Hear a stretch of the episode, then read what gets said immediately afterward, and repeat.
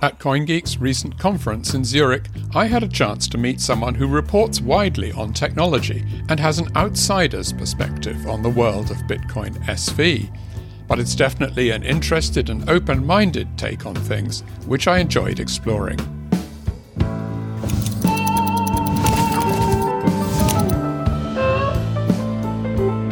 You're listening to CoinGeek Conversations with Charles Miller. Welcome to this week's CoinGeek Conversations, and my guest, back by popular demand after her last appearance, which was also at the last CoinGeek conference, the journalist Eileen Brown. Eileen, thank you very much for doing this again. It's a pleasure. It was lovely talking to you in London last time. Thank you. That was in about October last year. Yeah, that's right. Things have changed in the big wide world that you cover as a journalist, particularly people's awareness of Bitcoin, BTC Bitcoin, I think. How would you characterize that? It's quite interesting because everybody just talks about Bitcoin. And if you speak to a non financial person or a non investor, they have no idea that there are different versions of Bitcoin uh, from the protocol splits. And when you speak to ordinary people about Bitcoin, they seem to think I'm going to make a lot of money or I'm going to lose a lot of money, the price variation, the fluctuation.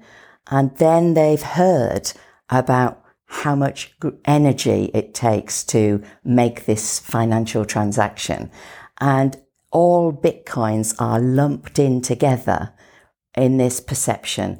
And I think there's a lot of work to be done in splitting out the conversations so that each Bitcoin has a name and is referred to by its name. Right. Because the last kind of big bubble was around the end of 2018 in terms of the price of BTC Bitcoin. And I think it already had a bad reputation then, but it was more in terms of money laundering and you can buy drugs on with Bitcoin and stuff like that. How significant do you think the change in focus to environmental concerns is? Is that really a big shift? I think, yes, it is, because generally people are becoming much more aware of climate change and the awareness of how, just how much it costs to process one transaction. And people think this is just completely the wrong way to go about this because it's not green at all. But what they're talking about is BTC. They have no idea that different versions of the protocols can ex- can scale and therefore each transaction costs proportionately less and uses less server cycles. And so, for example, people complain about the gas prices of Ethereum to actually produce one transaction, it uses this much carbon and it costs you this much money. To produce one transaction on BTC, it uses this much carbon and costs this much money. Somebody's done a comparison table showing exactly how much CO2 is produced for each version of Bitcoin. And it's quite interesting to see that people are completely unaware of how low a BSV transaction actually is. Yes. And I mean, I think the other point that uh, people would like to get across here is that BTC's function seems to be nothing more than uh, to provide a way for people to hope to make some money for no particular purpose just because the price has gone up. Whereas the whole push in terms of BSV development is to develop enterprises that actually do something useful. And I think that in terms of the ethics of the thing, that's a, a key point that people behind BSV would like to, to stress. It's quite interesting you said that because before I flew out to Switzerland to for the panel uh, to talk about what the media thinks of Bitcoin, I went and had a look at what I could find out for some case studies for B- BTC and what what media visibility there is for BTC. I can't find any use cases at all. I can't find any enterprise applications that run on BTC. All the conversations about BTC are about how much carbon it uses and how much money people are going to make, and also the variability in the price. Um, it, it, seems to be very, very volatile. Only recently, Elon Musk did a tweet, and the price of BTC dropped by four percent. that's quite frightening if you're a significant investor in that protocol because you're relying on one piece of media by one person to potentially uh, affect your future holdings in the currency. It, it needs to be more stable. And if it, if any currency is going to rise, it, it shouldn't be influenced by one person, I think. Bitcoin SV is in an interesting position. Um, this afternoon at the conference, Nouriel Roubini is going to be talking. Now, he's a huge critic of Bitcoin, and yet there's not necessarily anything uh, surprising about him being invited to a Bitcoin SV conference because Craig Wright, Satoshi himself, um, is also a huge critic of BTC. But that is a, a complicated message to sort of spread widely, I think. I like the fact that CoinGeek Conference has detractors and enthusiasts, and it's not just a, a conference that where everybody in there are complete, you know, um, waving flags of fandom, because that's really important. It shows that credible organisations always have their critics, and it's, B, uh, it's BSV's job to explain to a, a complete disbeliever and a complete critic to see the other side of the coin. And quite often people find that they're not as closed off when they hear a counter argument. And also, I think it's really important to always see the other person's point of view instead of blindly following your own path and not listening to anybody. I think that's really, really key. You know, one of the other things that has come into the media in a big way since the last conference and the last time we talked was this the whole business of non-fungible tokens, NFTs, and you know artworks being sold at Sotheby's for tens of millions of dollars and stuff. And then the whole question of, well, what are you actually buying? Because I can already see the painting in its digital form, just like the person who's bought it. Bitcoin SV is also big on tokens. That's one of the things that is going to produce enterprises on Bitcoin SV. Do you think that this whole NFT hype is going to help or hinder people's uh, confidence in what BSV can do with it? I'm absolutely fascinated with NFTs. When I first heard about them, I had no idea. I couldn't understand why anybody would want to buy uh, a piece of virtual uh, real estate, virtual art, virtual whatever it is. And people spend huge amount of money for the digital versions of a physical item that they already have. There's a clothing firm in London does, uh, I think it's called Overpriced, and it sells overpriced jackets and digital versions of the overpriced jacket. So if I'm going to go and buy a jacket, I would like to buy a real one that I can wear.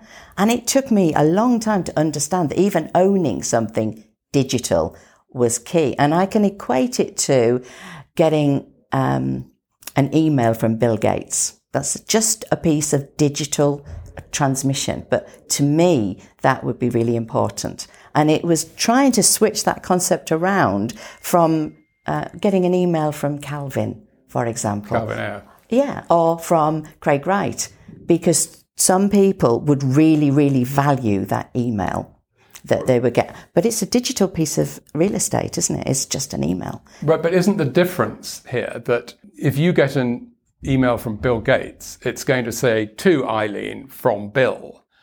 And okay, so I can still see that. You can maybe even send me, I could print and frame it on the wall, but it's not going to be as valuable to me because it doesn't show that I had any connection.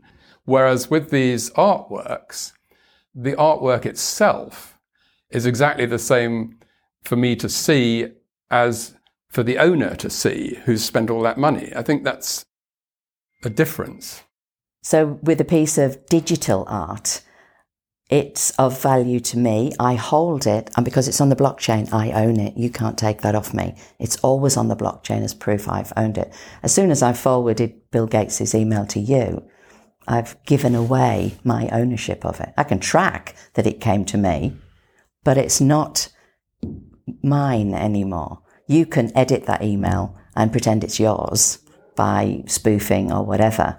You can't do that on the blockchain. That piece of art that I've paid for is mine. And understanding the difference in the immutability of this piece of digital art that might not even be replicated in a physical world. It may just be a piece of digital art.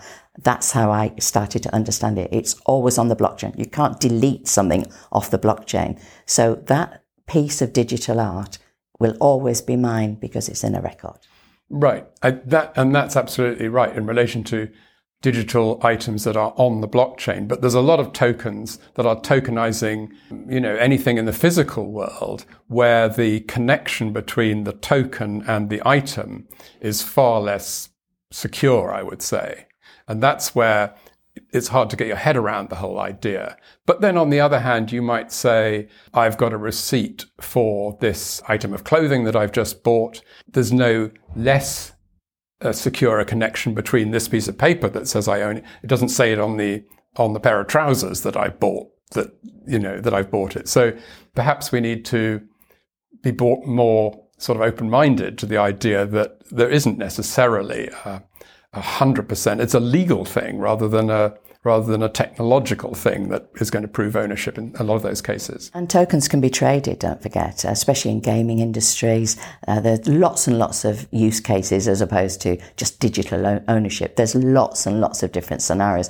And I think we're, we're seeing the birth of something that's going to become more valuable as more and more use cases for NFTs appear and enterprises start to realize that okay, I can do this with this particular token or this with this particular token. Uh, currently, the art world is leading in this with NFTs for digital art, but I think there'll be a lot more um, use cases coming forward as different styles of NFT come out and get adopted in the enterprise. I mean, yes, there are lots of new tokens available, and wallets are now adapting themselves to accommodate any number of tokens.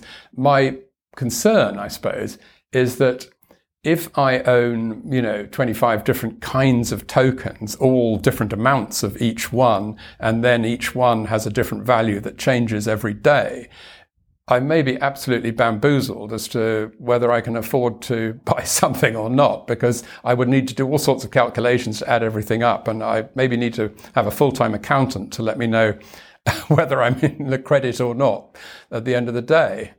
It's funny that you said that because when you were mentioning the price changes every day in my head, I thought BTC.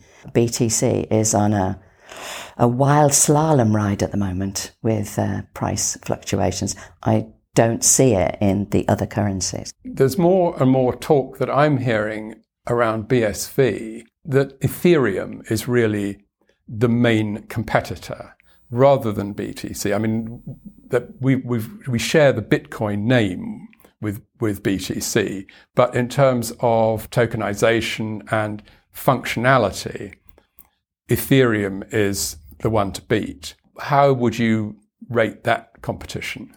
As a journalist, I get PR pitches coming in. I get more PR pitches for various um, projects that are on Ethereum than any other protocol. But a lot of the Ethereum uh, contracts are off chain uh, because it's faster and there's you can control the gas prices whereas on chain you've got huge ethereum gas prices. So a lot of companies that are using ethereum tend to do most of their transactions off chain it's almost like they're on private blockchain. I don't see that with bsv i see complete transparency across the way uh, with uh, BSV projects.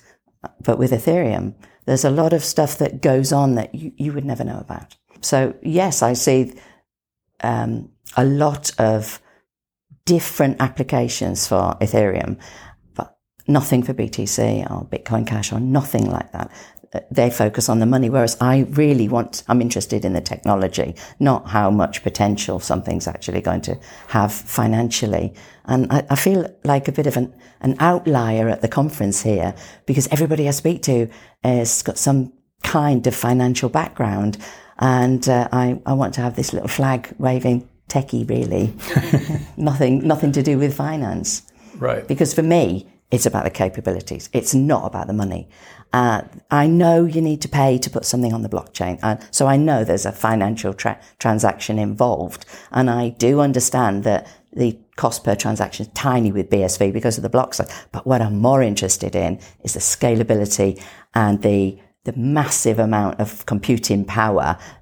You've got potential, so much potential. And that really waves my little geeky flag because it's all about the technology. It's not about somebody running their own node because what if they go on holiday? Uh, you don't have five nines uptime anymore. You need big, um, mining uh, companies that have got five nines availability, which is less than five minute downtime per year. You round then.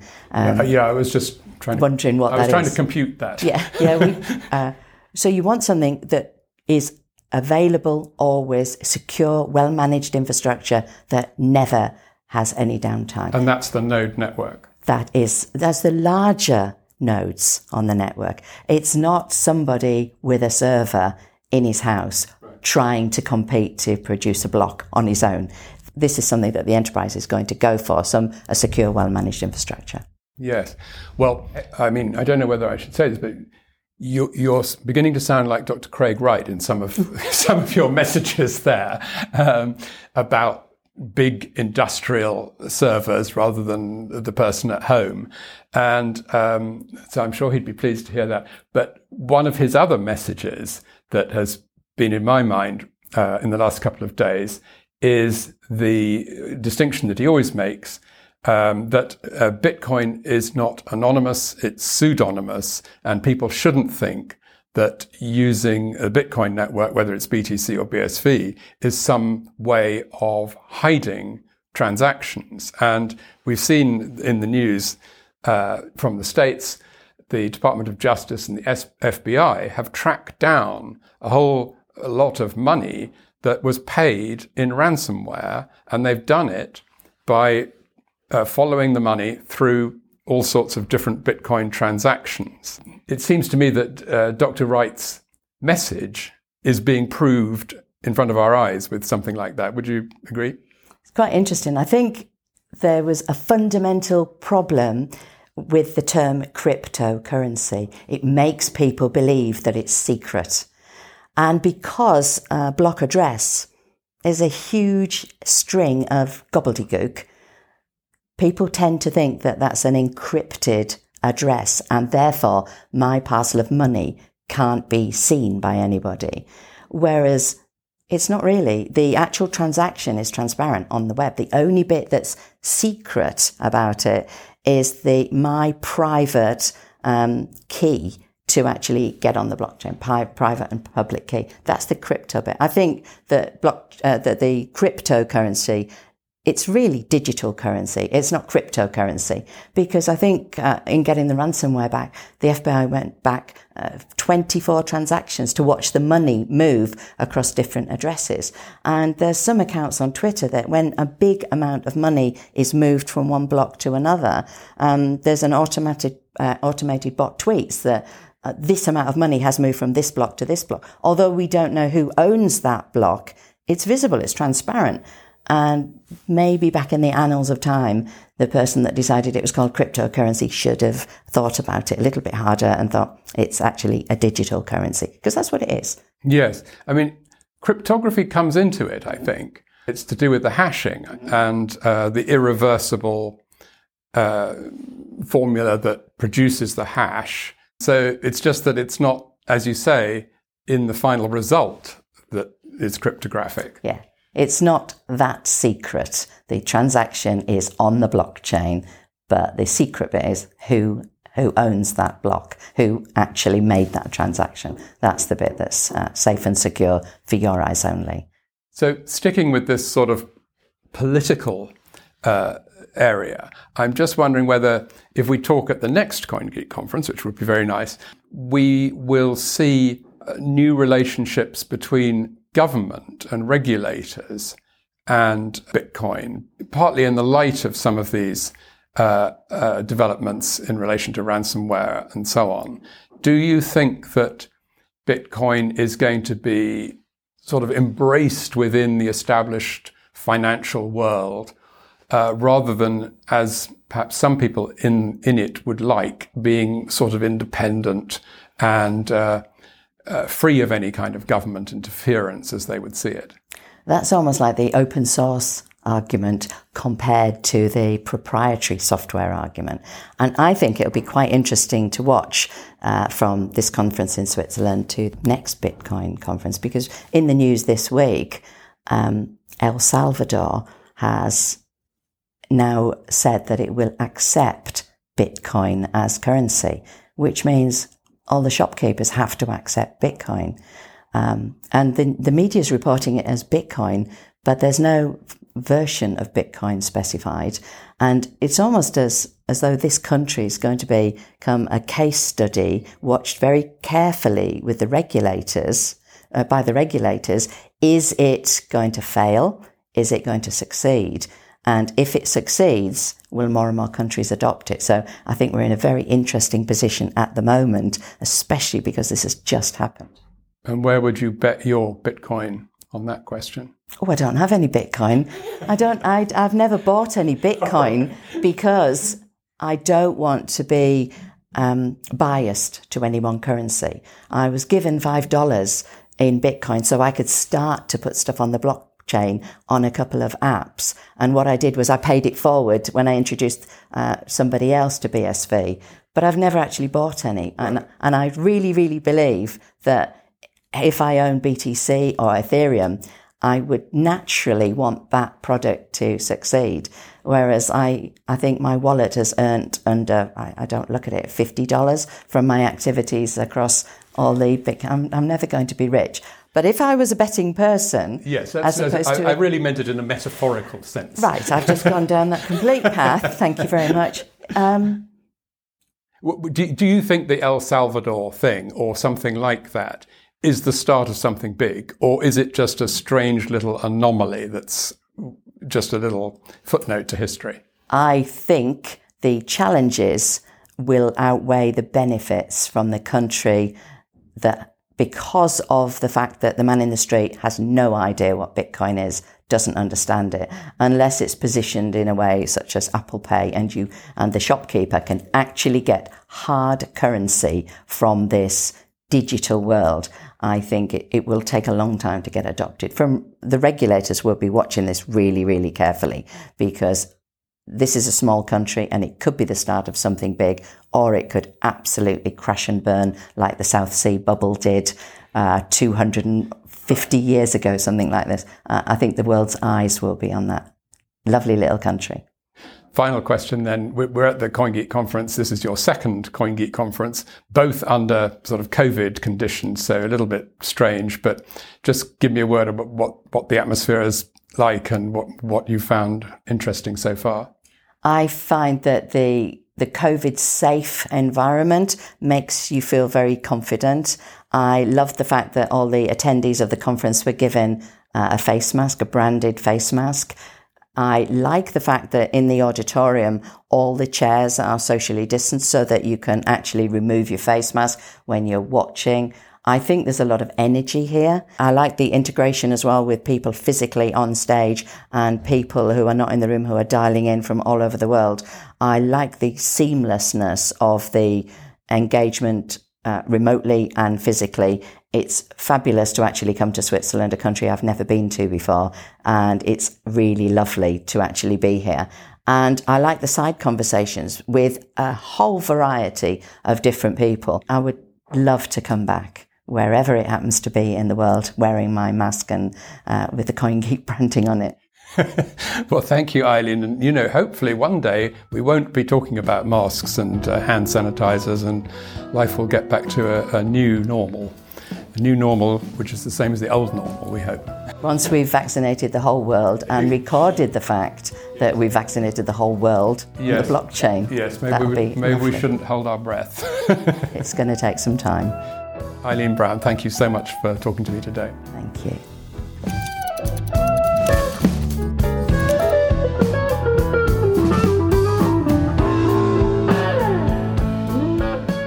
Many thanks to Eileen Brown. Next week, we're leaving Zurich to meet Joe DePinto and Dan Wagner, the founders of Haste in the United States, to talk online gaming and entrepreneurship. Thanks for listening, and do please join me, Charles Miller, again next week for another CoinGeek conversation.